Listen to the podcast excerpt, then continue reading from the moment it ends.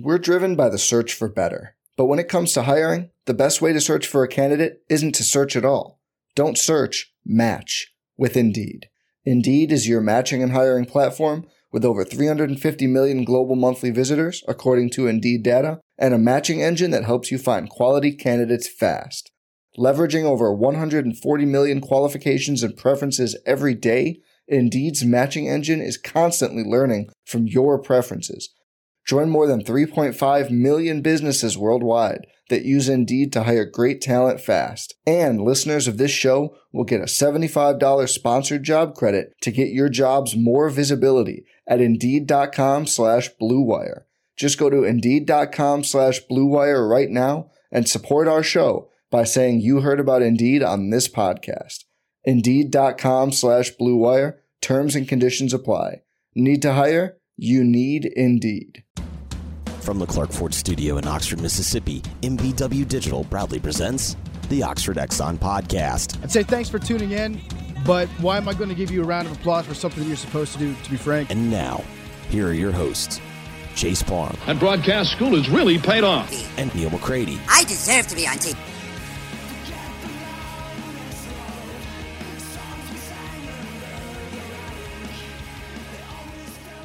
Welcome into this edition of the Oxford Exxon podcast. Chase Parham, Zach Berry here with me today. Neil is in Fayetteville for a few days. He'll be back later in the week. Zach and I holding down the fort. Ole Miss with its second day of fall camp today. We still call it fall camp because it just makes the most sense. But whatever. Second day of preseason practice this morning.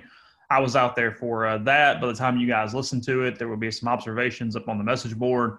Also, we spoke with uh, Chris Partridge and DJ Durkin today. Um, both Ole Miss defensive coordinators about uh, that side of the ball is trying to get better after 2020, 2020 that was not very good, but did improve a little as the year went on. So we'll talk practice today. The uh, one of the one of the uh, top 25 coaches or college football polls came out today. Ole Miss 25th in it, so we'll discuss that as well as some other topics as we get on with our day on a podcast brought to you every single day by the Oxford Exxon Highway 6 West in Oxford. Remember to check out their uh, self checkout they have available there on Highway 6 West at the Oxford Exxon, the Blue Sky location. Go in, you don't have to worry about who's checking, who's doing what. You just handle it yourself. We're big proponents of that. You should try it out too. Also, you can download the SpeedPass Plus app. When you do that, you earn points. When you earn points, you save money there with the Blue, uh, Blue Sky in Oxford and all Blue Sky locations in Mississippi. And I'm coming to you from the Clark Ford studio. 662-257-1900. That's in Amory, Mississippi on Highway 25 South. Corey wants to be your truck guy, wants to be your car guy. No matter where you are in the process, let him take care of you there at Clark Ford. Corey's been with us for a long time. You'll get a great deal, and he'll make you um, aware of all your different options in the car buying process. All guests join us on the Rafters Music and Food Hotline, Rafters on the Square in Oxford, Rafters on the Water as well out towards Sardis. Rafters in New Albany. Plenty of locations for uh, great food, great drinks, great time there with uh, Rafters. So another hot one today, Zach. It looks like we were we were told that on Sunday it was almost kind of like a vomit fest a little bit that they uh, testing them to see where they were in shape, running them through it pretty good. Said there was uh, said there was a lot of overheating. That was still kind of case today. Uh, Jalen Cunningham at one point goes in because he got a little overwhelmed. Um, I several saw several other offensive linemen um, Tylan Knight even got even kind of succumbed to it. If that tells you anything, because Tylan's in pretty good shape, and I saw where he uh, he gave out to the heat a little bit at times today. They're it's not two a days like the old days. We're not doing the hey withhold water, but there's still something about that first week of practice, that first week of camp, where it is tons of acclimating to football shape versus in shape, and to the heat that you're dealing with here in uh, North Mississippi at this time of year. Yeah, I'd imagine they uh, what time? What time does practice start? It was 9 a.m. They went from 9 okay. to about 11:45 today. Okay, so not exactly peak heat of the day, but as everyone knows, it's Mississippi, so it's it's going to be humid 24 hours a day right now. It's it, it's it's oven no matter what time of day we're doing. Yeah, you're probably looking at 60, anywhere from like 60 to 75 percent humidity at like 10, 11 o'clock. So, um, I don't know how it was down there. I know uh, here in Nashville last week was was fantastic early in the week. So uh, maybe Kiffin and them would have liked to have started a little bit earlier uh, since last week was better. But yeah, I mean, that's kind of you know getting into practice shape and then working your way into game shape. because of uh, how they like to go offensively with tempo. And uh, I mean that that's going to affect the defense. So the defense has got to be in great shape. But yeah, I mean, typical, um, you know, August heat exhaustion. You know, they're getting all their proper fluids. So that that should tell you something that you know, despite being in great shape and being you know 19, 20 years old, it can happen to anybody. So um, yeah, I mean, I that, that's I don't think that's surprising at all to uh to see uh the big fellas especially because it's it's so, hard on them. So I've been out there two days. We're caught up in the minutia of all of it, trying to see as much as we can see. On Monday, Neil and I split the offense and the defense. Today, I tried to kind of get some observations of each. I split my time eh, 60 40 offense, if I'm being honest, because I just like that side of the ball better, even though I probably should have gone the other way because it's a little more interesting from some storylines. You, who's not out here every day, what what interests you for fall camp? What are sort of the two or three things that that is front of mind for you as we head toward the season opener against Louisville here in uh, less than a month now? I was just talking to somebody about this, and it might seem like a cop out answer because he's the face of the program and arguably the the biggest piece of the puzzle for 2021. But Matt Corral being in his second year of a system with a coordinator is intriguing to me. And I think I have this right. I'm pretty sure this is the first time ever in you know since high school. I mean, I'm sure he had a couple back to back years with the same coordinator, maybe in a Pop Warner or something. But I'm pretty sure um, the years he was at Oaks Christian, different coordinator, and then when he got to Poly was a different one. And then obviously every year he's been in Oxford, he's had a different coordinator. So this is a uh, a big, you know, it's big for him because of NFL draft. Um, you know, his prospects of, of going, you know, early in the, the draft in 20, uh, 22. But I think that just what kind of step is he taking in this offense? Is it, you know, uh, is it going to be you know huge, better than better than last year? You know, you you obviously like for him to cut down on the turnovers, and I think that that's been something that's a huge emphasis on his offseason work, and and there's no doubt that Kiffin and Lebby have talked to him, you know, ad nauseum about it. But I think that that's probably the biggest thing that I'm looking for with this Ole Miss team, and I know that you and Neil have talked about it already. He's talked about it in interviews other people have talked about the, the step he's taken as being a leader for this team. Um, that's probably the biggest thing for me. Um, super interested to see that first game against Louisville. Not a formidable opponent, but a game where he has to be sharp and has to, um, you know, really come out and, and make a statement in that first game on a national stage on Monday, Labor Day weekend, in the you know Mercedes-Benz Stadium. I mean, that's as big a stage as he can get outside of the SEC championship or the college football playoff. So um, that, and then you, you, know, a lot has been talked about the depth at linebacker, and I think that that's something that um, is is intriguing because not only are you having a regular off season, you know, last last year was abbreviated. They really they didn't have spring, um, and then camp was was weird because of COVID. So being able to have a full off season, spring and fall, and then just having more depth, having more pieces to that position group.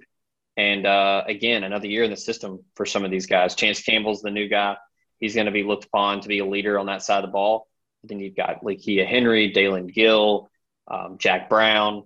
Um, I've heard a lot about Austin Keys um, playing with the one some. Uh, so these guys that, that that signed a couple years ago, it's time for them to step up and to be a factor on the defense. Not only, you know, uh, take it a step further, not just a factor, but to be an impactful player at linebacker. And that's that's a position that you know it trickles down from defensive line. They have to be better there in order for the linebackers to be better. But um, it's a deeper group now, and with the addition of Chance Campbell, I, am intrigued to see what what DJ Durkin and that defense uh, looks like this season. Yeah, you know, it's funny you talk about last year and improvements that need to happen and whatnot. I thought, I thought Chris Partridge was very frank about that today. We were talking to him. He said that you know, look, there was plenty of things that went sideways last year between COVID, new staff, plenty of excuses. But he said even beyond that, they should have been better than they were. That they were not where they should have been in year one of a program, no matter what the the distractions and and side notes were that were going on at that uh, at, at that point. Um, but he mentioned that if you can solve some of those things and get year two progression at the same time, he was expecting a larger than normal jump, if that makes sense. He thought that they would be it would be somewhat exponential because he thought that they had room to grow from where they didn't get last year and the veterans to take that jump as well as the jump just being in year two in systems, year two with programs knowing what's going on, basically finding even the skill sets for guys. I mean, he pointed out today Keydron Smith was someone that he he highlighted. He said, you know, you got a guy that's played cornerback, done a decent job at it. Um, it's been absolutely his home. And he said, we walk up to him and go, hey, we think you can help us more inside. And he said immediately, he goes, okay, all good. Jumps in there and he's active inside. I think I, I you know Keydron's done a really nice job so far in a couple days at that spot. I mean, I, I think there's been some things like that where they're finding out skill sets even that maybe they didn't have time to go through last year. You didn't have non-conference games to put guys in spots and see what it looks like on film in game situations. I mean, there's so many ways that they just didn't get normalcy last year that I do think it's made everything kind of hyperactive and, and, and can make things, as I said, kind of exponential as they move into the season. I'm not predicting a top 25 defense. I'm not even necessarily predicting a top 50 defense, but, but looking at what they have been able to do in that back seven, and especially that back four, they look completely different. I mean, Neil talked about it a little bit yesterday, but they look like an SEC defense back there. They have so many options, and they have so many options where it looks like the puzzles actually fit together, and you're not having to try to get this guy over here and this guy over here, and looks like you're just kind of loaning positions to other positions. They they have a really solid group back there, a really solid nucleus that are pushing each other. But at the same time, I think they're they're finally getting into their optimal spots as the season grows grows closer. Yeah, that's another another group that that really took a huge step in the offseason with all the additions from the 2021 signing class and they're not all going to play they're not all going to start but like you said I, the, I like how you phrased it with the, the puzzle pieces because they they kind of recruited a similar prospect in the secondary in 2021. They're all guys that are relatively long, you know, anywhere from 5'11 to 6'1, 6'2. They can all run. Um, and yeah, they, they look like an SEC defense back there. And you know, I, I don't expect every single guy to not redshirt. They're not going to all play meaningful snaps, but I think the the being comfortable with throwing them in there is something that I think any coordinator would tell you that that's huge. And, you know, there's been a lot of talk about Tysheem Johnson, Kendrick Breedlove, DeMarco Williams. Um, you know, I think um, Washington from Alabama, I think they, they give them a lot of options. And it's not just like a body to throw out there. It's somebody that they know can play. They know the, the scheme. They know the playbook. And uh, they can go out there and make plays. And then, you know, one guy we haven't even mentioned yet, Miles Battle, who I think Lane Kiffin has even said has some NFL potential as a cornerback. Um, having that type of guy that you can feel comfortable putting on an island against some of the best receivers in the SEC, Mean, that gives you a lot of flexibility and, um, you know, kind of eases a little bit of the pain from last season where it seemed like Ole Miss just couldn't stop anybody through the air. Um, now you have a guy another year in the system, more comfortable with that position. I mean, you, you, know, they were basically coaching him how to play in games. Um, I think that that's going to give them um, just a, a, you know a sense of um, you know a, calming sense will you know will be in that secondary with him being able to you know match up with whoever's number one receiver is. But yeah, I mean the They've got AJ Finley back. Otis Reese obviously is going to play all over the place. Jake Springer is is is going to be playing this season. He's going to be all over the place. So I think they uh, they they have a good mix of you know your by the book cornerbacks, but then they also have a ton of guys that they can move around, and they use a lot of defensive backs in the in the defense. They're very multiple. Um, I think they're probably going to play a lot of four two five, um, some kind of mix of that.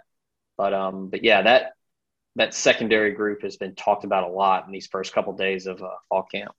When you mentioned Miles Battle, it's guys like that that allow moves like Keydron Smith to take place. You know what I mean? Like if you don't have somebody else to man the spot, you've got people stuck in positions that aren't necessarily what's best for them. But it's the only thing they can do to put the 11 on the field that makes up the best overall lineup. I mean, it's it allows Jalen Jones to play the positions that he's best at. You know what I mean? I mean, it, it's that they actually have depth that makes so many of these different things something they can do as this thing moves forward. I think that's a good point. I think that's kind of where they are right now.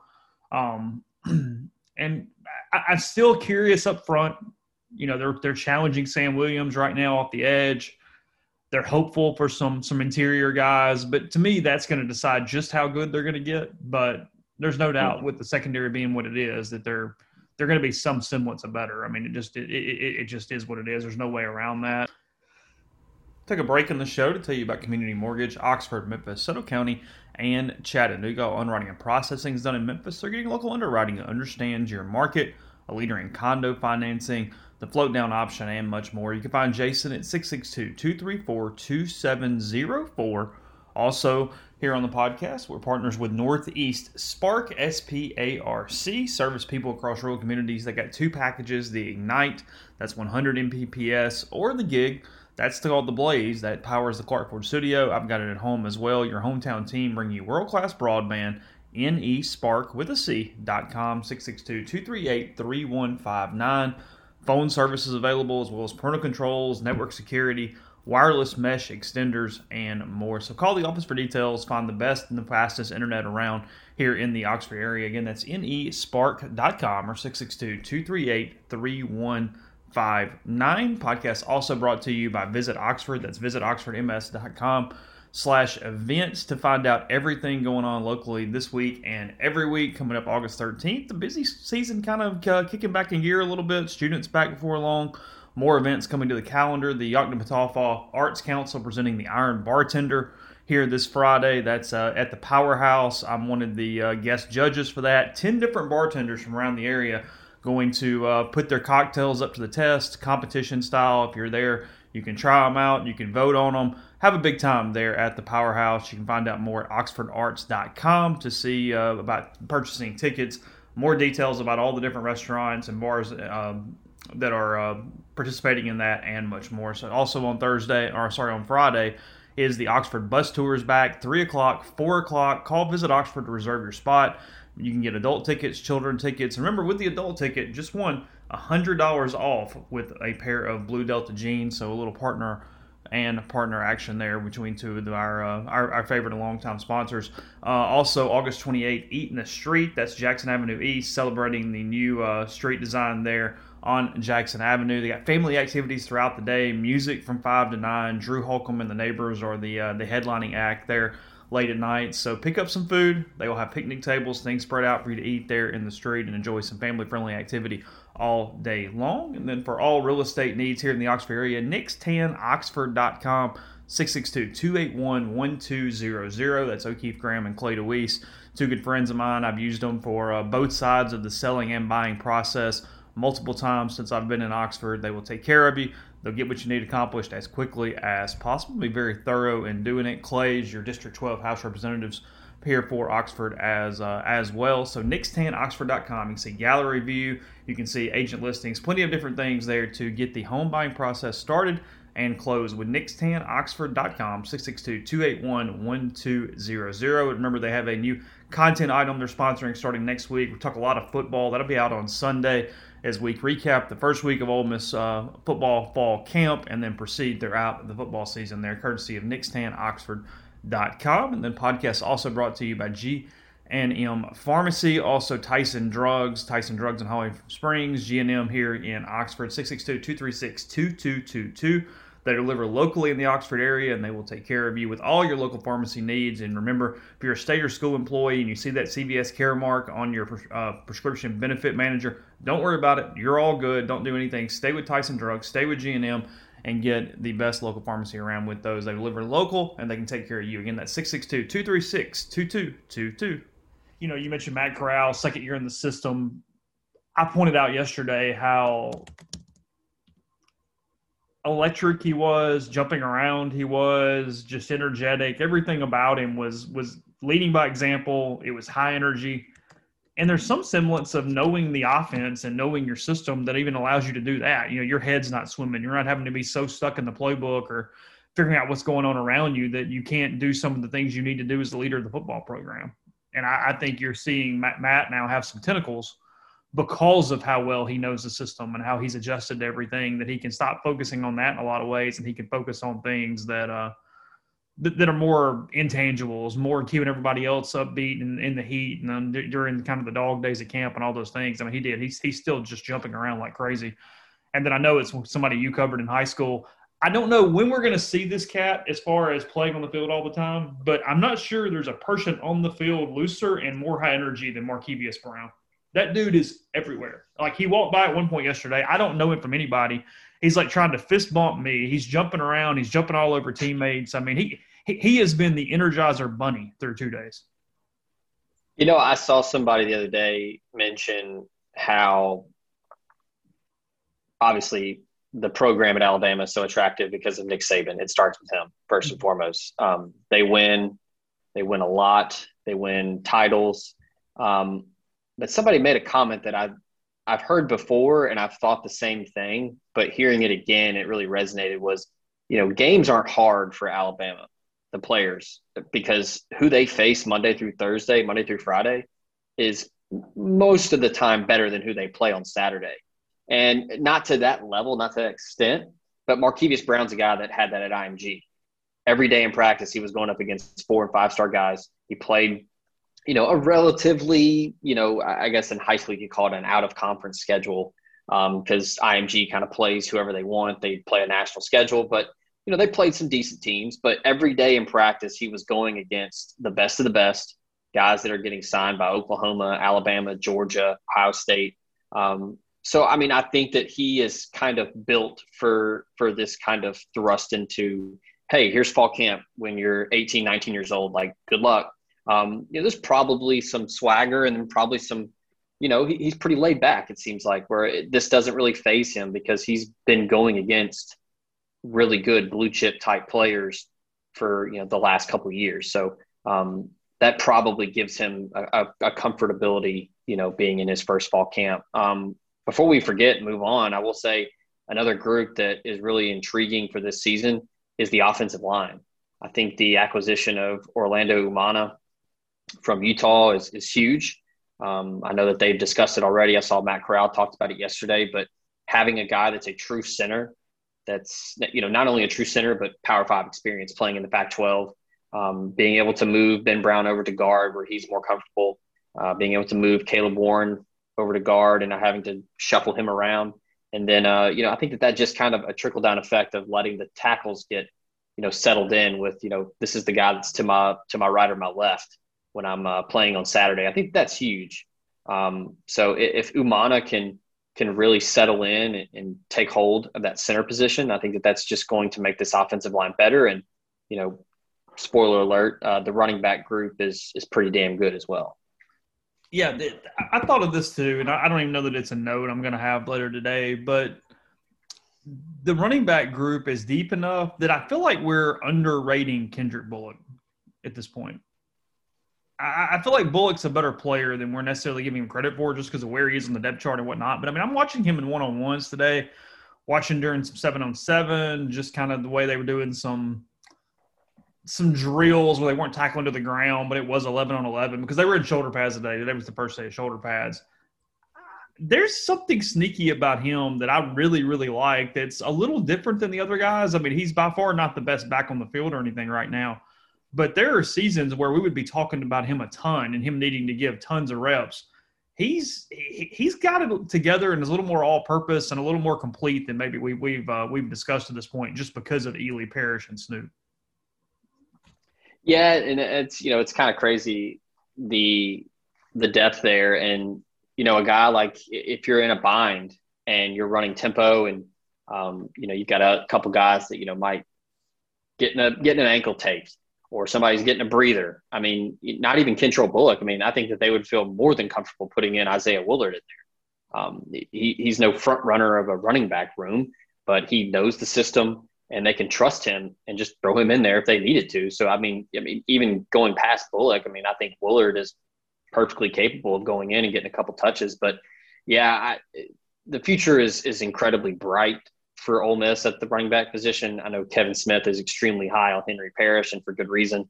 Um, I was actually watching some cut ups of the LSU game from last year, and um, I mean he had a fantastic game against against LSU down in Baton Rouge. So I know that you know this is a you know basically a draft year for for Ealy. Um, you know, it, it could very well be a draft year for Snoop Connor, a guy that you know is probably going to be a bell cow anywhere else. He's good enough to be a, a number one back at any other SEC school. I'd, I'd go as far to say that.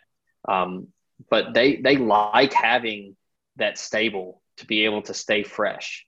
Um, you know, I remember last year being down on the field for for the Egg Bowl, and Kevin Smith is constantly coaching, and he's constantly if they if they don't want to interrupt tempo, they want to be as fresh as possible. So he's constantly going to keep rotating guys in, and it's it, you know it, it's it's all a feel thing. I think it's it, it's all related to tempo, and it's all related to kind of the the vibe, the momentum of the drive.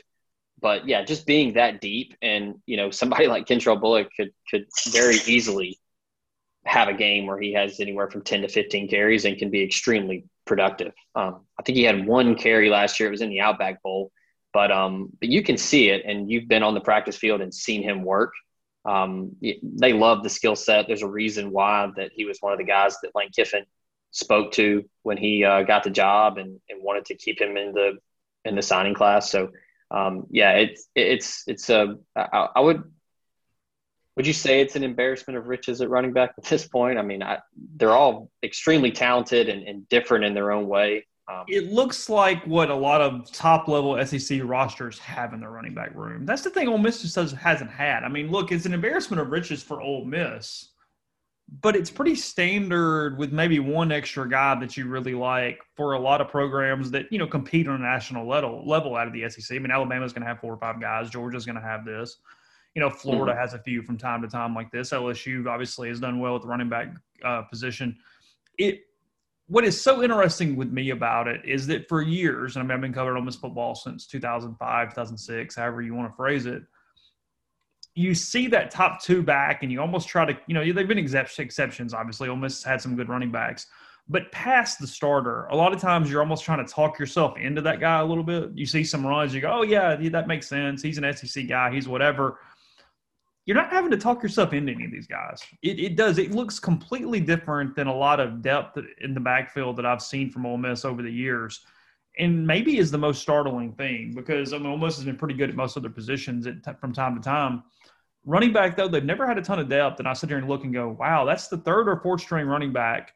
And that would be the main guy in camp we were talking about in a lot of years in the past. I mean, there's been years where, I mean, nothing against him because he ended up having a pretty good career at middle. And I mean, he had some runs for Ole Miss. But I mean, you know, the, the annual thing every year was like, hey, I'Tavius Mathers, he's got this, you know what I mean? And he's this and this and this. And is he going to take this step? Well, these yeah. guys have already kind of taken that step a little bit. And that's nothing against I'Tavius, but you know, you know what I'm talking about. Yeah. Yeah, because that running back room was was pretty damn good too. You had Mathers, you had Mark Dodson, you had Jaylen Walton, and then mm-hmm. they had a couple of JUCO guys come through. But yeah, I mean, Jaylen Walton is, might be the most underrated running back. Yeah, of Ole Miss in the last it, twenty years. It, probably not to that extent, but you know, you talk a lot about Bo Wallace being the most important recruit in Ole Miss history, kind of as they got to that upper echelon in 2014, 2015. But Jaylen Walton is a huge reason why that offense was as good as it was with his versatility. But mm-hmm. yeah, I mean, I think that that's. I mean, you look at some of the great position groups over the last couple years in the SEC with how, you know, what was it at one point? Georgia had like Sony Michel, Nick Chubb, and I mean, they just had um, four and five star guys left and right. You know, the Alabama receiver room um, over the last couple years was just stupid good. But yeah, I mean, it, it's something that is is kind of funny when you know the talking heads talk about you know you know who's going to have the best run game this year in the SEC, and you know almost doesn't really get a lot of talk um, with you know the headliners in the SEC and the the more blue chip blue blood programs. But a year ago, this team led the conference in rushing yards per game, and they did it you know by committee. So having another year of of that same group, um, you know Henry Parrish has another year in the system. Jerrion Ealy looks to be back and 100 percent ready to make his case to go in the NFL draft, and then Snoop Connor, you know what you get from him, and Uh, you know, Kentrell Bullock's kind of that, you know, the you know the one B to Snoop Connor's one A with being that bigger guy that can really get the tough yards inside. So um, that's probably the most established room outside of quarterback for uh, for Ole Miss in this fall camp. Yeah, Georgia that year had Chubb, Michel, Elijah Holyfield, and D'Andre Swift. so, yeah, it's decent. Not bad. Right. Yeah. Um, it's kind. Of, it kind of looks like uh, Ohio State's quarterback room right now. With uh, I think they got four blue chip guys right now, with the addition of Quinn Ewers, big kombucha guy. Hey, look, I knew that was coming. I saw that's where he was going with his first NIL. Um, he was going to probably do it anyway, and I, he obviously can sign bigger deals at Ohio State as a college player than as a high school player in Texas. But as I said at the time, this is on Texas. How Texas, of all places, the way they are with their their high school football, has allowed them to be some of the worst written laws about NIL and amateurs and, and high school athletes of any state in the country, it's kind of mind-boggling because you would think they would give them almost more autonomy to figure out what to do to to heighten their presence with Texas high school football instead of making it one of the worst states and making it where it's pretty restrictive on what they can they, they can handle.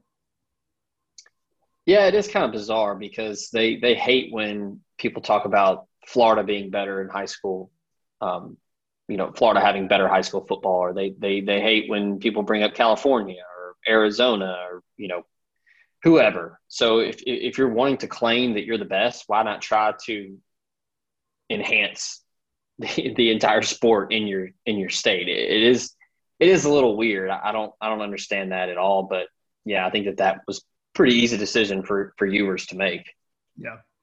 Um, you mentioned it. We'll talk about it here. The uh, USA Today Sports, the coaches top 25 comes out today. We were inside the press conference when the when it was released. I think it was Nick Suss asked Chris Partridge about it. Since he is a Lane Kiffin assistant coach, he simply said rat poison over and over again, like three or four times, and that was the end of it. Um, so no real quote from uh, Partridge regarding the top 25. Ole Miss coming right there at 25. I, I wouldn't have been shocked by anything 20 to 25 for the Rebels, probably. I mean, I thought 25 was about as low as they would be. Mm-hmm. I mean, looking through it here a little bit, Alabama. I mean, we can talk about all the parity or all the whatever. There's no parity in college football. You look at the top five, it is Alabama, it is Clemson, it is Oklahoma, it is Ohio State, and it is Georgia. So, all right. Mm-hmm. A&M at six, uh, SEC schools Florida at 11, LSU at 13 on the list. It's too high. Uh, yes, we'll get to that in a second. Uh, and then Ole Miss at uh, at 25. Nobody else from the SEC. Oh, that, you know, that's it. Second half. So let's kind of do that high low. We'll uh, we'll we'll do it that way as we go through this thing. Alabama number one. Obviously, they're the defending champions. I have no problem with them being number one at all. Um, are you as interested in a quarterback at like a nine Ole Miss or something like that? Is is is anybody in a while with with with Bryce Young right here? I mean, I I feel like I'm. I, we keep hearing so much about him, all the NIL stuff. He's not Trevor Lawrence, but I feel like I'm anticipating watching him in the same vein as when Trevor Lawrence got to Clemson. Yeah, well, I mean, it's super intriguing because he's on the best the best team in, in, in the country. And, you know, I, Nick Saban does it year in, year out. He figures it out. He plugs and plays with all of his four and five star players. He plugs and plays with his coordinators, with his assistants. He figures it out every single season. Um, it, it's very intriguing, though, because Bryce Young has only thrown 22 passes in his career, all in mop up duty. He didn't play a lot of significant snaps a year ago. So, you know, what what does Alabama look like if Bryce Young is just okay? Uh, you know, how explosive can this offense under Bill O'Brien be? I mean, that's another thing that I, I haven't heard it talked about as much, but it's a brand new coordinator again. So, what's the offense going to look like with not only a guy that hasn't had a ton of snaps in Power Five football and SEC football, but a brand new coordinator you know, they, they get a full off season to, to implement the system and for Bryce Young to get comfortable, but you know, tons of pressure You're, you're the starting quarterback at Alabama.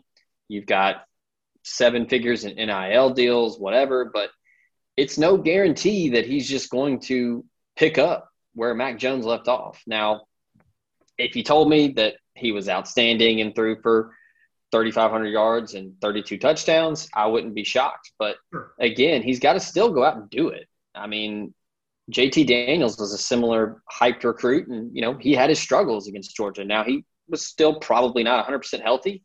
I think even JT would probably tell you that at this point. And I think that that's a lot of the reason why Georgia hesitated putting him in there. But it's it's a ton of pressure. I mean, Ole Miss fans know how that goes with Shea Patterson and how he kind of flamed out and wasn't what he was expected to be at Ole Miss. So it, it's it's very very intriguing. I think another guy that that in that similar type vein, but he played a lot more than Bryce Young is is DJ Uiagalelei Clemson. You know, oh, good job on the pronunciation there. I wouldn't yeah. skip that man, you get you got to practice it because you're going to hear a lot. Um, okay. You know, tons of hype with him, and then I mean, I think that that top three is is pretty solid. I would honestly probably put Oklahoma at two because Spencer Rattler is is as good as it gets in college football, and uh, I, I, think the Big Twelve is a little bit easier than the ACC. I still think that Clemson's going to have to, you know, win a couple tough ones on their conference schedule, but the Big Twelve is just going to be a cakewalk for Oklahoma. Um, and then, yeah, I'm fine with Ohio State and Georgia right there. But yeah, I mean, Ohio State, you know, we talk about that quarterback room. You know, who's going to be the guy? Is it going to be CJ Stroud? Is it going to be Jack Miller? You know, who's who's starting at quarterback for them? But again, Ryan Day figures it out every single year.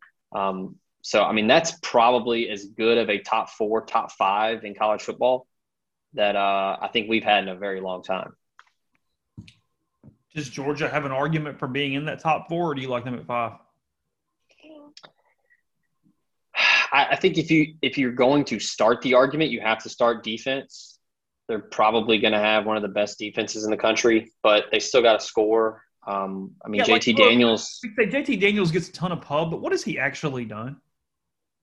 I mean, if you want to look it up, I mean, yeah, he lit up some mediocre conference teams, but I mean, he's still got to prove it. I mean, I'm not saying he's bad. I'm just not really sure on the crowning. Yeah, he's getting crowned a little early. I mean, he threw 401 yards against Mississippi State, but who didn't?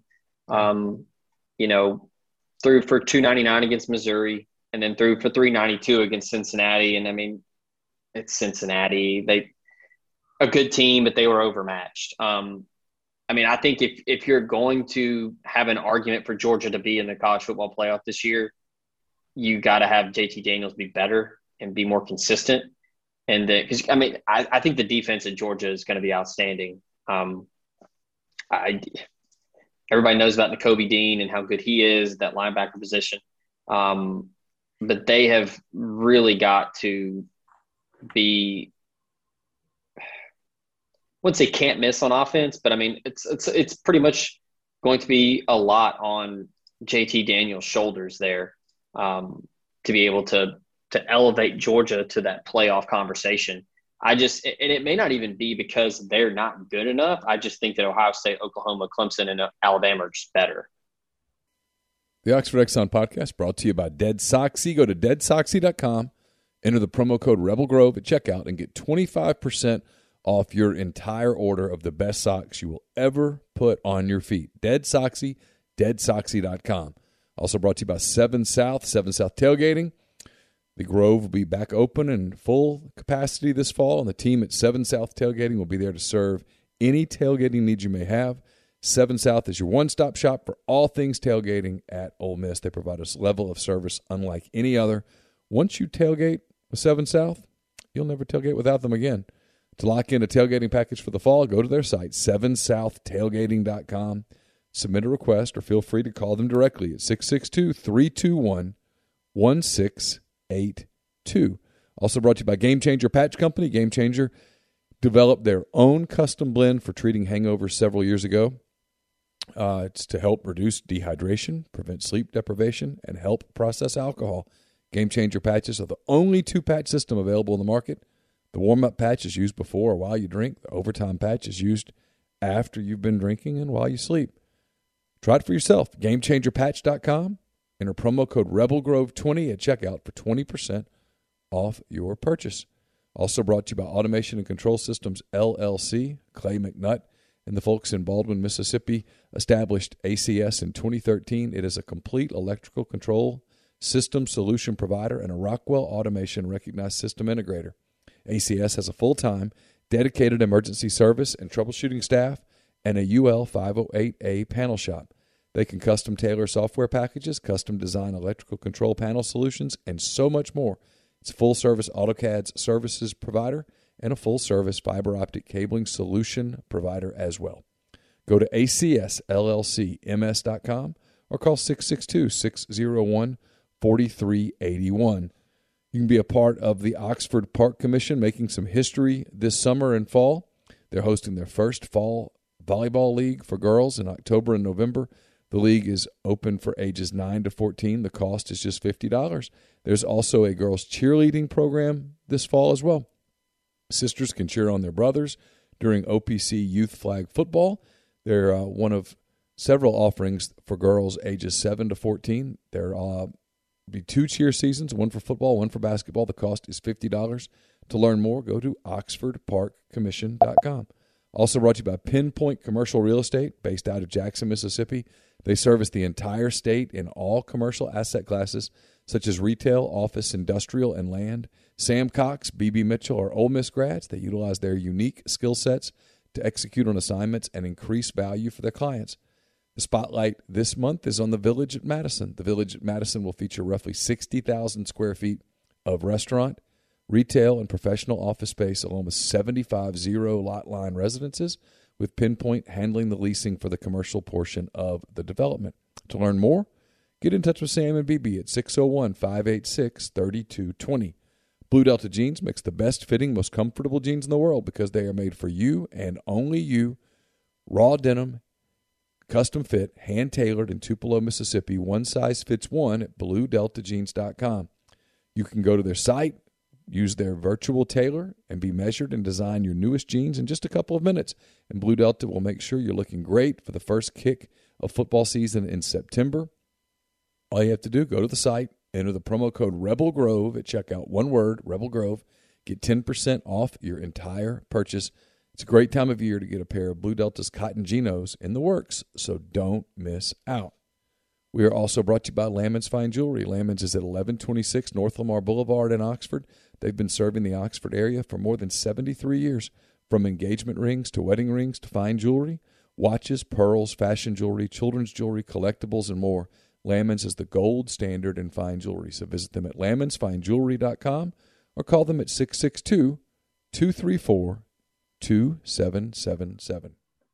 A&M is going to be really good. They obviously have a lot of guys back. They're returning a good bit of their team from a team that only lost once, and that was to Alabama last year.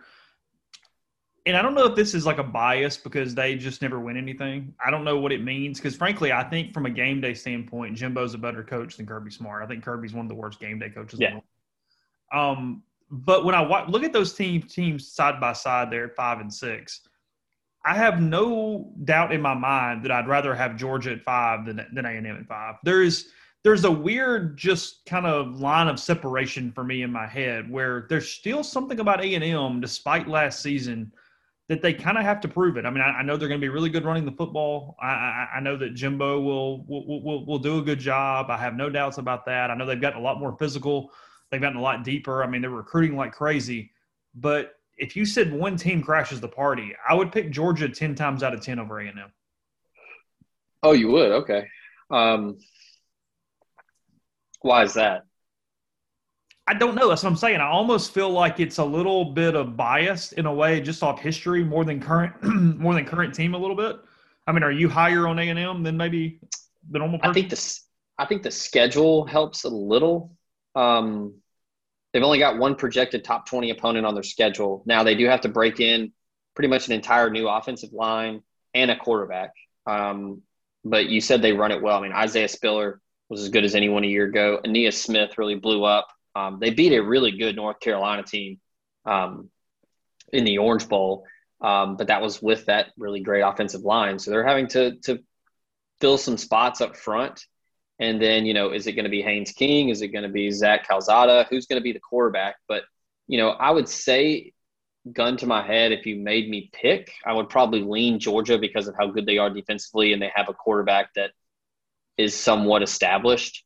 But again, I agree with you that Jimbo's a much better in game coach than Kirby Smart. I mean, Kirby has still figured out a way to lose to South Carolina. So, um, you know, Jimbo hasn't done that. Um, I, right now, looking at their schedule, I mean, A and M really only has one loss. I, I mean, I could see they're going to lose to Bama, and then what?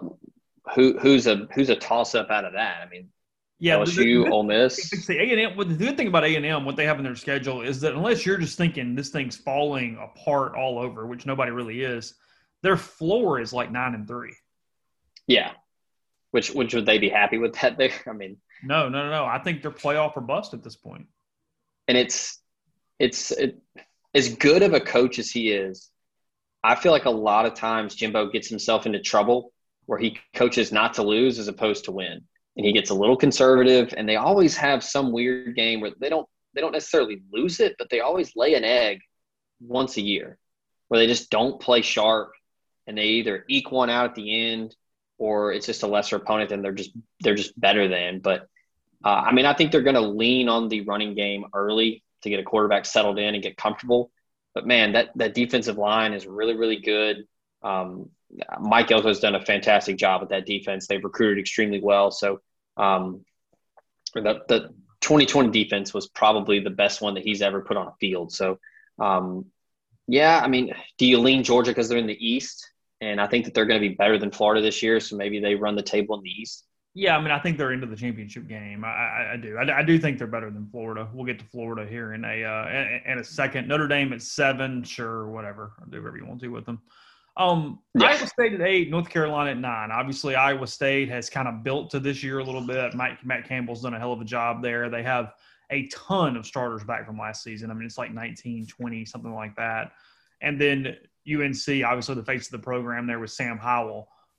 Not really to make the playoff, but if we're talking about one of those two teams in late November as being a national program, Iowa State, North Carolina.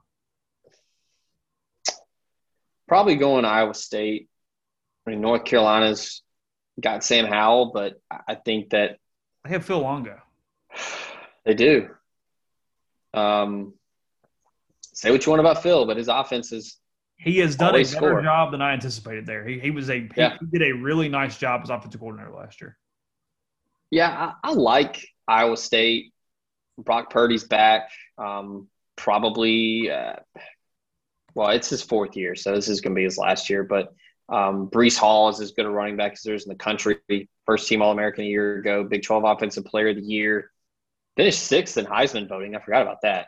Um, and then Mike Rose, the defensive uh, player of the year in the Big 12 is also back. Um, was a first team All American as well. So um, they've got a, three guys right there, leaders of the program. And like you said, they've been building to this year. Um, I mean, they're proje- go ahead. Well, I was going to say uh, Bill C has them projected to finish seventh overall in his SP plus projections. Um, not that that's you know a guarantee, but yeah, I mean, I feel like they're going to be someone that if the 12 team playoff were for this year, they they'd be in there. Yeah, because here's my deal with them is that I'm looking at their schedule, and if they can find a way through a week two game against Iowa, they yeah. they play Iowa at home in week two. If they can win that game, I'm going through this thing, and barring some weird game, maybe against West Virginia or Oklahoma State, because I think they're going to beat Texas. They always play pretty well against Texas, frankly. Mm-hmm. They're going to be 10 and 0 when they play Oklahoma on November 20th. Yeah, I mean that's late in the year. I mean, and but they yeah, don't have 10, to, to to do. Yeah, no, they don't. Yeah, I mean that's yeah that right. I mean that's that's game day written all over it right there. Because you have to think Oklahoma's undefeated at that point too. Um, and then yeah, even if you lose, you close the year with TCU. They'll they'll beat TCU. Um, but yeah, I mean, like you said, barring some kind of hiccup, I, they'll be undefeated going into that game. And there are hiccups. I mean, they could lose to Iowa. They sure. could lose to Oklahoma State. They could Texas, Texas. Could get weird, but on paper, they're the better team in those games. Iowa State's fascinating this year. And Matt Campbell seems incredibly happy there. Yeah. And I mean, look, I, I think people forget. I mean, they, they only lost to Oklahoma by six in that Big 12 title game. Mm-hmm. So, I mean, they, they won the Fiesta Bowl. They um, beat Oregon, Pac 12 champ. Um, you know, they lost to, to Louisiana Lafayette in the opener a year ago, but then beat both Texas and Oklahoma during the regular season. So, um, it's yeah, it's they're they're a fascinating team because of how they play, but then just Matt Campbell has just been that huge name that everyone just thinks is going to go somewhere at some point, and he just never does. Um, so yeah, that yeah, that's a good spot for them right there, hovering around seven or eight. I'm I'm I'm good with that. Cincinnati at 10, I think they're too high. And I simply say that, not really because I hate them for any reason, but that there's nobody above them that I would move them ahead of. That is the highest you could even consider them is at 10 for me. Because I don't think they're better than North Carolina, and I don't think they're better than Notre Dame. We've already mentioned they're not as good as the other teams we've, we've talked about. So Cincinnati's just kind of whatever. Florida at 11, I completely could see how they would finish 11th, but if you told me for some reason that they ended up 22nd, 23rd, I wouldn't be shocked this season. A lot of people are putting a lot of stock in Emory Jones. Um, I mean, it's a guy that's he's waited his turn. Kyle Trask was as good as anybody a year ago, probably the best quarterback in the country, if not for Mac Jones and what Alabama did offensively. But um, yeah, I mean, he's basically, I think people would say he's better built for what Dan Mullen likes to do than what Kyle Trask was. But Kyle Trask also had you know Kyle Pitts and Kadarius Toney to help help him out with the offense. Um, those two guys aren't going to be there, so it's going to be a lot on Emory Jones um, to really kind of catapult Florida into that that upper tier of the East. Because I, I don't, as of right now, I, I don't know. I don't know if I have them beating Georgia. Um, I mean, they've got a senior running back in Dameon Pierce um, that's back. Um, they only ran the ball 131 yards per game um, a year ago. 4.3 per carry, which is pretty solid, but um, nothing super flashy. But uh, I don't know. I, their defense, Todd Grantham, you know, the, the Blitz King, they're always talented. They recruit extremely well. But I just don't know. I mean, they're right there on the cusp of a 12 team playoff, in my opinion, because I don't think they beat Georgia. And then um, you know Dan Mullen kind of gets squirrely in, in big games. So um, I think I'm good with Florida being right around there. Um, and yeah, I, maybe they're higher than Cincinnati, but Cincinnati being the top group of five team, I, I'm I'm cool with that. Oregon at 12, what that is showing you is just how bad the pack is overall this season. That their uh, their champion is sitting there at 12. Um, I'm sure they're good, sure they're fine. I have very little interest in them. LSU at 13 has become the SEC version of Notre Dame they just start up there no matter what their roster actually looks like or what's going on around that program. There is no yeah. way they should be 13 to start the season. No, and, and, I keep hearing more and more people say that they think LSU is going to be really good this year. Is is talent really going to win out week in week out? I I, I don't know. I I don't think Ed Orgeron is a very good coach. I mean, he benefited greatly a couple years ago with having Joe Burrow and probably the best offense in the history of the game. Um, Joe Brady made things pretty nice for Ed Orgeron. I mean, Ed Orgeron's just just kind of a dude that just stands on the sideline with a headset and just kind of yells and talks funny. Um, Myles Brennan's not playing; he's out. So it's Max Johnson.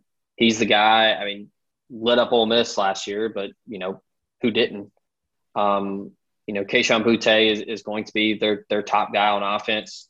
Um, from a receiver standpoint, he blew up in the latter part of the year in 2020. Had some really good games. Um, you know, how how effective is Derek Stingley going to be coming off that injury? Um, I don't know. A lot of question marks, and then also, I mean, you're just playing in the SEC West, and it's just going to be tough. You know, can Max Johnson really be that good? And um, can they figure out a way to, you know, kind of, you know, slow the bleeding on defense? I mean, Ole Miss was as good as anyone offensively, but I mean, LSU across the board is more talented. They should be able to stop more people than they did like a year ago. So, um, I mean, Bill C's projections have LSU out of the top 25. He has them at 26. Um, so, I mean, I, again, his projections are not going to be spot on, 100% correct, but that differential right there from them being in the coaches poll being 13th, and then he's got them projected with a lot of in-depth statistics out of the top 25, I think is, is pretty loud, but I think that's too high. I think they're more of like an 18 or 19, just because if LSU goes eight and four, I mean, is that going to be good enough for Ed Orgeron to survive down there? I think that's on the cusp. I think any more than that, and he for sure survives. Anything less than that, and he for sure doesn't. I think eight and four is kind of the swing spot for him, pending what else is going on around that program. I mean, it's something new every day, so God knows yeah. like as time goes on. Um, USC at 14, Slovis obviously back at quarterback for the uh, for the Trojans. I have no real issue with that when you look at teams around them and who you would put in their place. Wisconsin at 15, kind of the uh, nondescript Big Ten team. Wisconsin, if they're 12 to 15 completely doable. I have no problem with that. If they get into the top 10 at the end of the year i'll be i'll, I'll, I'll be somewhat surprised just because of their lack of firepower. Um, miami at 16 that to me i know they've done a good job. I, I, I get it. It feels maybe a touch high. I know everybody's in love with D'Eriq King and the whole deal and he's been one of the top nil winners and whatnot but the totality of that roster just doesn't do much for me. I, I don't feel like they're a candidate to take a major step. We're really talking about them from a national landscape as the year goes on. Yeah, I, I was actually thinking about that earlier. I saw he signed a deal with the Florida Panthers, the first college football athlete to sign an NIL deal with a professional team. It's a NHL team, so don't know. don't really know what, what to, the conditions. What do they want him to do? I didn't actually look at that. Um, Let's pull it up. Just I mean, uh, just because I'm curious. uh, well, now I'm curious because I, I, don't I don't even know what it is. So um, he will appear at Panthers games, develop merchandise and concession items, as well as collaborate with the organization on social media content to engage fan bases. So the chief strategy officer, Sam Dorr, said, quote, We are thrilled to welcome D'Eriq to Panthers territory as our first Florida athlete. D'Eriq is a superstar both on and off the field, and we're excited to reach and engage South Florida sports fans in new ways through his collaborative partnership. Whatever. Sure. Um, yeah, I mean, I think he's a good quarterback, but he just, I wouldn't say he's elite. Um, he kind of does enough. You know, 2,600 yards a year ago, 23 touchdowns. It wasn't anything crazy. I just, uh, you know, dark horse Heisman candidate, whatever. Um, you know, he tore his ACL in the Cheez It Bowl. I, how is he going to be coming off of that? That's going to be huge because he does a lot of damage with his legs. Is he going to be as effective running the football? You know, what's Rhett Lashlee going to do with that offense? Are they going to be, you know, very hesitant to let him run? I mean, you know, no idea. Um, I don't know. I mean, Bill C is really high on on the Hurricanes. He's got them finishing eighth overall. Um, they're in the ACC. That helps. Um, start the year against Alabama. I think they're going to get run out of the building in that game. If I'm being honest, um, week three, a little tricky. Michigan State. It's at home, but um, then I mean the ACC schedule is Virginia, North Carolina, NC State, Pitt, Georgia Tech, Florida State, Virginia Tech, Duke. So there's some wins in there. That they oh my god, that's a good ACC, ACC schedule. I mean, you're beating Virginia, you're beating NC State, you're beating Pitt, you're beating Georgia Tech, you're beating Florida State, you're beating Virginia Tech, and you're beating Duke. I think they probably lose North Carolina on the road. Um, the early line is two and a half. Uh, Miami plus two and a half there. Um, I mean, that was a hell of a game last year uh, early, and then North Carolina just whipped them. yeah, I, I don't know. That, that's a good spot. I mean, 16, sure. Yeah, sure. Indiana at 17. Tom Allen obviously has done a nice job there. They they will go as far as Michael Penix Jr.'s health takes them. I think they mm-hmm. a pretty good team, but they're going to be rough yeah. without Penix if if that knee or whatever it was does not uh does not heal well. Then the uh, the Iowa State portion of the schedule, talking about what they've got to get through a little bit. Iowa at 18, Texas at 19, and then Oklahoma State at 22. All opponents there for the Cyclones. Penn State at 20, Washington at 21, and uh, then right before Ole Miss, ULL and Coastal Carolina. Coastal Carolina's got their quarterback back. Billy Napier has a ton back with the Raging Cajuns. I have no real issue with Louisiana Lafayette, even though I think it might be a little high. Coastal yeah. feels like the Cinderella where the slipper is going to break this year. Yeah, I mean, I feel like that's a little cute. Like the coaches poll just throwing a bone to some group of five teams there. I, maybe Ole Miss is is held down because of how they were defensively, um, which is justified. Sure, yeah, um, but I mean, I think if you're playing, you know, a neutral site game against one of those two teams, I think Ole Miss is the better team and, and wins both of those games. But yeah, I mean, coaches' polls are all based on what you did a year ago, and if Louisiana and Coastal are ahead of Ole Miss, that you know, whatever. It's just a preseason coaches poll, but a little little weird. ULL has had a history of pulling some upsets. They knocked off was it was it Iowa State actually last year? So it was. Uh, yeah. Right. Yeah. Okay. They opened with Texas. Um, losing to Lafayette at Texas to open the year. I think Texas wins the game. Texas probably wins the game. But if they yeah. don't, there's a decent chance Louisiana Lafayette is undefeated when they head to uh, Lynchburg, Virginia on November 20th. The Oxford Exxon podcast also brought to you by Comer Heating and Air. Comer Heating and Air is the name you can trust. With more than 50 years of professional HVAC experience in Oxford, Tupelo, and the surrounding area, get in touch with Eric and all the great people at Comer 662 801 1777 for all of your heating and cooling needs. Again, Comer Heating and Air 662 801 1777. College Corner is your one stop Rebel shop, two locations in the Jackson area and Ridgeland. It's next to Fleet Feet. In Flowood, it's next to Half Shell. If you don't live in Jackson, just go to collegecornerstore.com. Plus, you can find them on Facebook and Instagram. Again, the College Corner, collegecornerstore.com. Also brought to you by Pinnacle. They're based in Madison, Mississippi. Clients in more than 20 states, advisors in multiple states as well also home to the Pinnacle Advisory Services team, where they'll conduct a complimentary, no obligation benchmarking and analysis of your current 401k plan. Mention that you heard about Pinnacle, and they'll take care of you with a little bit extra kind service. Martin Palomo and the people at Pinnacle, great to us. They'll be great to you as well. It's mypinwealth.com. Also brought to you by John Edwards, Regency Travel Incorporated in Memphis. It's part of Virtuoso. It's a worldwide network of travel partners that allows John to supply his clients with added values, unique benefits simply not available to other travelers. Get in touch with John, give him some parameters, give him a budget, and let him give you options and help you make your vacation one that will be a li- one that will create a lifetime of unique memories. 901 494 3387 or J Edwards at regencytravel.net. First time clients can save $50 off their first booked trip just by telling John you heard about Regency Travel on the podcast. Also brought to you by Grenada Nissan. If you're in the market for a Nissan vehicle, Grenada Nissan's the place to go. A complete selection of new and previously owned Nissan vehicles. Great lease deals as well. Just off Interstate 55 in Grenada, Grenada Nissan. And we're brought to you by Whitney McNutt of Tommy Morgan Incorporated Realtors, serving you for all your real estate needs in Oxford and Tupelo. Whitney sells condos, land, commercial, and residential family homes. You can reach her at 662 567 2573 or 662 842 3844. And we're brought to you by Alpha Specialties.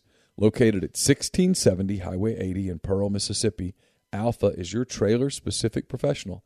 If you want to haul it, they can call it at Alpha. It is the premium trailer dealership in Mississippi. It is home to Load Trail, the premium brand trailer, highest quality utility equipment dump and gooseneck trailers being built today. They also have um, Hallmark cargo trailers, one of the most quality cargo trailers on the market, perfect for hauling goods to markets and shows, ATVs to deer camp, hauling race cars, and more. They also do all types of truck accessories, and listeners can get 10% off a yearly trailer service and inspection at Alpha's full service shop, where they repair all types of trailers, concession, horse, utility, enclosed, gooseneck, RV, and more. 601 932 9798 or check them out at alphaofms.com. We're also brought to you by The Rogue. The Rogue is your destination for fine men's clothing. Their stylist hand select pieces from top designers from work to lifestyle to nightlife. There's the perfect something for everyone at The Rogue. All the best items from Peter Millar, Martin Dingman, Jack Victor, Halsey, True Grit, and more. Visit The Rogue at 4450 I 55 North in Jackson or at therogue.com. And we're brought to you by Joey Erickson, Herrin-Gear Chevrolet. Let Joey help you find the vehicle you're looking for at a price you can afford. Choose from a full selection of new Chevy vehicles or get a great deal on numerous brands of reliable pre owned vehicles. Just give Joey a call or a text on his cell, 662 571 2367.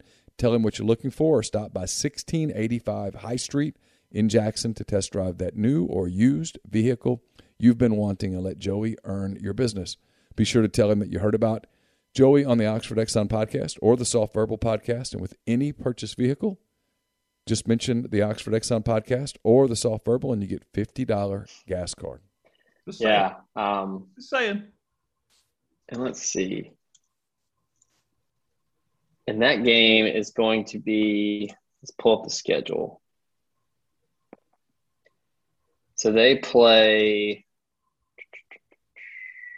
Who's they? ooh, and that's a trap. That's that's a trap game if there's ever a trap game because that is um, a couple weeks after. Now Liberty will get a bye, but it's after they play Ole Miss. So it's Ole Miss by Louisiana Lafayette. Mhm. Okay. Liberty's got a tough close to the year. Ole Miss, Louisiana, and then Army. Playing a service academy is always weird. That's not good for Hugh. No, He's not going to probably could finish. Probably could finish one and two there at the end. Just ruin the whole deal for him.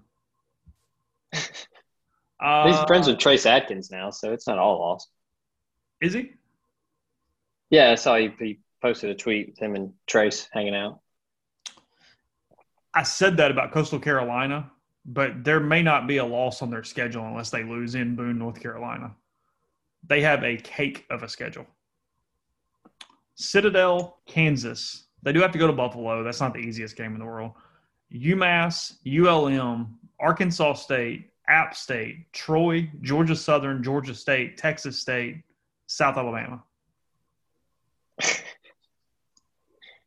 Yeah, I mean, a group of five is going to have some uh, going to have some ammunition when the uh, playoff comes. Yeah, I mean, like. just, just some interest at least. I mean, it, there's enough teams there to keep Cincinnati honest. Cincinnati is Yeah. by far the best group of five, but there are some other teams to at least kind of keep them honest as they they navigate that schedule and they go. through Yeah. So I don't know. Yeah, we'll, uh, we'll see. Uh, kind of closing here. Is there anything else in the sports world that I'm just missing today? I've been so inundated with Ole Miss football stuff. Is there anything else we've? Um, well, if we just for the listeners, we'll we'll, we'll keep them interested here. I, I've mentioned it a couple times, and we talked about it before we started. Bill C's SEC West preview. He has the give a give a tease and kind of a cliff notes because we'll probably dive into that on the next show to, to a- okay. a, deeper. Um, so his likely losses: Alabama, relative toss-ups: Tennessee, Mississippi State, LSU, Auburn, A&M, and then he's got likely wins: one, two, three, four, five, six. He's got six likely wins, and then there's one, two, three, four, five toss-ups, and then you know the lost Alabama, whatever. So. Um, he has them projected at 24th. Um, obviously, really high on the offense, and then just a lot of, you know, what can you give me this year on defense? Um, he has them. Let's see if I can pull up where he has the defense projected to finish. Um, I mean, that right there is is not the worst thing to hear if you're an Ole Miss fan in terms of projections and who he thinks they can win or who they who he thinks they can beat. Um, so, oh wow, okay. His projections have the defense finishing 59th. okay, That's in the range of if everything I mean, goes he well. has been my baseline. yeah, if you're finishing top 60 in defense, in my opinion, that's eight, nine wins. It's hard to see fewer than that if you are finishing at that number defensively. Yeah, I mean, he's got the offense finishing top 10. If, if that's the case, then you're winning a lot of football games and you're probably winning a couple of those toss ups. Six so. off the bat is a really good number to start. It's been a while since Ole Miss been able to do that. Yeah, I mean that's a that, that's a nice spot. I mean he he's incredibly analytical. His previews are always very very good. Um, so that's a that, that that's a that's a good thing for Ole Miss as a fan base day to hear that. We'll we'll dive into that more on the next show. Um, meanwhile, if you can play cornerback, please call the New Orleans Saints. Patrick Robinson has now retired as well. So they have no corners outside of Marshon Lattimore anyway, and now they're down one more. So that's awesome. Uh, you see what AJ Brown you see what AJ Brown said to Paul Kuharsky yesterday? Yes. They've already released Janoris Jenkins in the offseason. They got some other dudes, but it's uh, pretty slim pickings there for the Saints as they try to play some semblance of defense, and they have a new quarterback. So that's uh, that's fantastic. Uh, let's see. What, what you got we, Jameis though. You've got a uh, podcast with Greg coming up. Yeah, I teased it last week, and then our schedules got a little got a little weird, so it was uh, delayed a couple days doing that here when we're finished talking uh, grilling. Um, I'm, I'm going to really pick his brain on some affordable grilling options because my, my Weber kettle has uh, bit the dust. So I got to get a new one. So we'll talk, we'll talk grilling and then just kind of, uh, you know, what he's putting on his grill at home the most these days. And then kind of leading into, in my opinion, peak grilling season when we get to the fall and the weather gets a little better because um, right now standing over something that's 400 degrees is not the best thing to do um, in the South. But uh, we'll talk that, and then I'll get his I'll get his thoughts at the end about Ole Miss football and you know what he thinks, and um, you know I guess what what the players are eating the most when they come into the shop. So how much are we are we making like a big upgrade to the grill? What are we doing?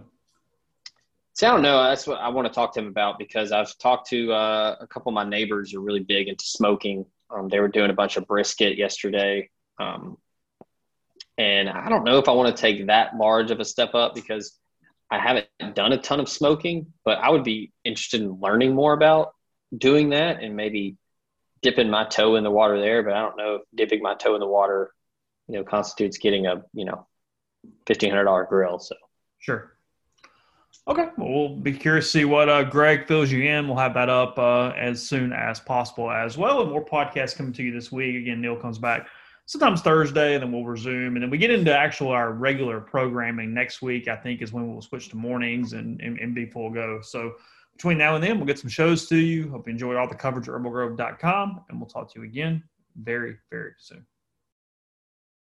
If you own a vehicle with less than 200,000 miles and have an auto warranty about to expire or no warranty coverage at all, listen up. CarShield has a low-cost month-to-month vehicle protection plan that covers more parts than ever. Visit carshield.com/audio to find out how you could pay almost nothing for covered auto repairs. Drivers who activate this vehicle protection today will also receive free roadside assistance, free towing, and car rental options at no additional cost. Get your free quote today at carshield.com/audio. That's carshield.com/audio.